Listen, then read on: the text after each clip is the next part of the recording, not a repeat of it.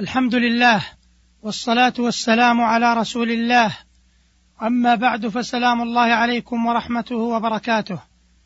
أيها المستمعون الكرام ومن المسائل التي يحسن التنبيه عليها في باب التوبة أن إساءة فلان من الناس لا تسوغ للإنسان الإساءة وأن إساءة الأمس لا تسوغ إساءة اليوم. فلا يسوغ للإنسان أن يسيء بحجة أن فلانا من الناس قد أساء فكل مسؤول عن نفسه وكل نفس بما كسبت رهينة. وكذلك إساءة الإنسان في وقت ما لا تسوغ له أن يسيء أو أن يستسهل الإساءة. قال ابن حزم رحمه الله لم أر لإبليس أصيد ولا أقبح من كلمتين ألقاها على ألسنة دعاته. إحداهما اعتذار من أساء بأن فلانا أساء قبله. والثانية استسهال استسهال الإنسان أن يسيء اليوم لأنه قد أساء أمس أو أن يسيء في وجه ما لأنه قد أساء في غيره. فقد صارت هاتان الكلمتان عذرا مسهلتين للشر ومدخلتين له في حد ما يعرف ولا ينكر. ومما ينبغي التنبيه عليه أن فعل المعاصي لا يسوغ الاستهانة بها فإذا ابتلي العبد بمعصية من المعاصي لم يسغ له أن يستهين بها ولو كانت صغيرة في نظره فلا يليق به أن ينظر إلى صغر المعصية ولكن ينظر إلى عظم من عصاه. فالاستهانة بالذنوب والمعاصي دليل الجهل وقلة وقار الله في القلب. أخرج البخاري عن ابن مسعود رضي الله عنه إن المؤمن يرى ذنوبه كأنه قاعد تحت جبل يخاف أن يقع عليه. وإن الفاجر يرى ذنوبه كذباب مر على أنفه. فقال به هكذا قال أبو شهاب بيده فوق أنفه. قال ابن حجر رحمه الله في قوله إن المؤمن يرى ذنوبه كأنه قاعد تحت جبل يخاف أن يقع عليه. قال ابن أبي جمرة السبب في ذلك أن قلب المؤمن منور فإذا رأى من نفسه ما يخالف ما ينور به قلبه عظم الأمر عليه. والحكمة من التمثيل بالجبل أن غيره من المهلكات قد يحصل التسبب إلى النجاة منه بخلاف الجبل إذا سقط على الشخص لا ينجو منه عادة. وحاصله أن المؤمن يغلب عليه الخوف لقوة ما عنده من الإيمان. فلا يأمن العقوبة بسببها.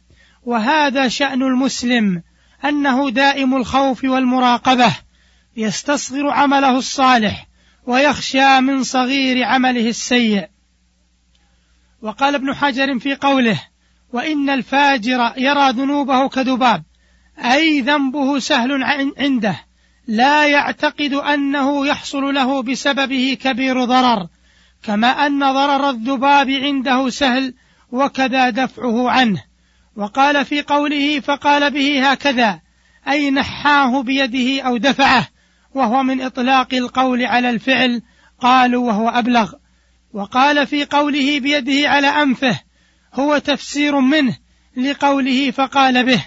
قال المحب الطبري إنما كانت هذه صفة المؤمن لشدة خوفه من الله ومن عقوبته لأنه على يقين من الذنب وليس على يقين من المغفرة. وقال ابن أبي جمرة السبب في ذلك أن قلب الفاجر مظلم فوقوع الذنب خفيف عنده ولهذا تجد من يقع في المعصية إذا وعظ يقول هذا سهل. قال ويستفاد من الحديث أن قلة خوف المؤمن ذنبه وخفته عليه يدل على فجوره. قال والحكمة في تشبيه ذنوب الفاجر بالذباب كون الذباب أخف الطير وأحقره وهو مما يعاين ويدفع بأقل الأشياء. قال وفي ذكر الأنف مبالغة في اعتقاده خفة الذنب عنده لأن الذباب قلما ينزل على الأنف وإنما يقصد غالبا العين. قال وفي إشارته بيده تأكيد لخفة للخفة أيضا لأنه بهذا القدر اليسير يدفع ضرره.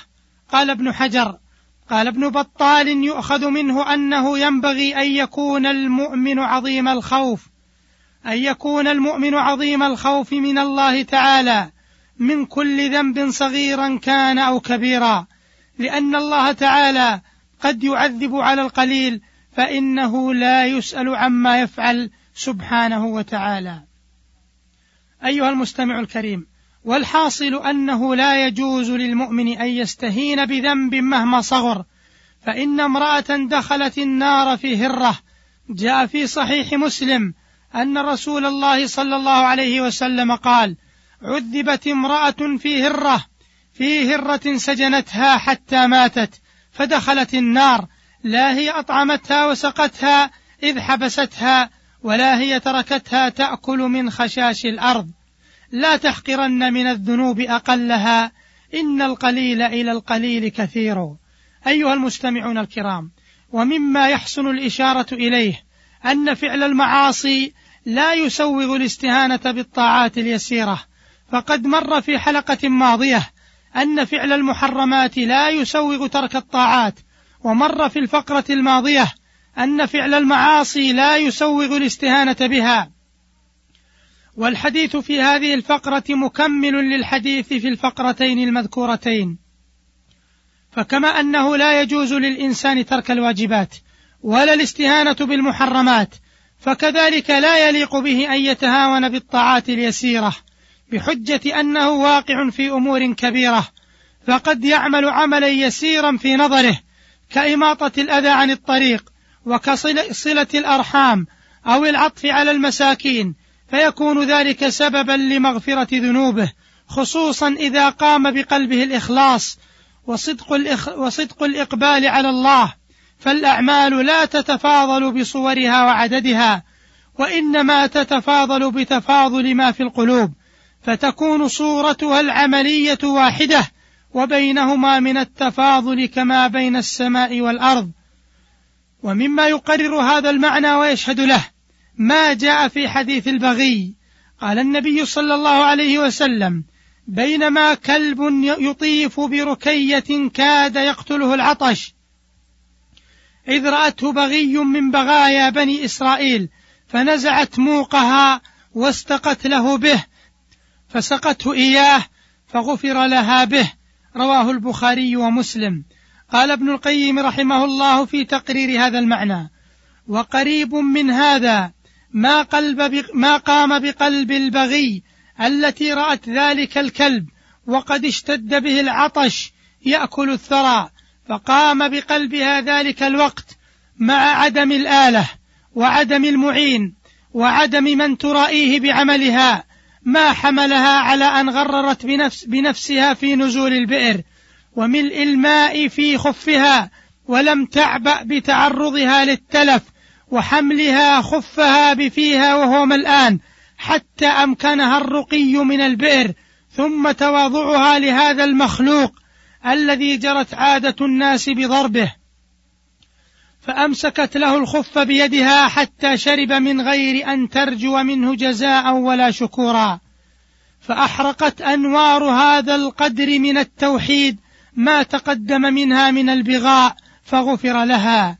فهكذا الأعمال والعمال عند الله والغافل في غفلة من هذا الأكسير الكيماوي الذي إذا وضع منه مثقال ذرة على قناطير من نحاس الأعمال قلبها ذهبا والله المستعان ويعني بالأكسير مادة يقولون إنها إذا وضعت مع النحاس أو غيره حولتها إلى ذهب. والحاصل أيها المستمعون أن الذي يبتلى بفعل المعاصي لا يسوغ له ترك الأعمال الصالحة ولو كانت يسيرة في نظره فلربما كان كان ذلك سببا في ترجيح كفة حسناته. وإلى لقاء قادم وصلى الله على نبينا محمد والسلام عليكم ورحمة الله وبركاته.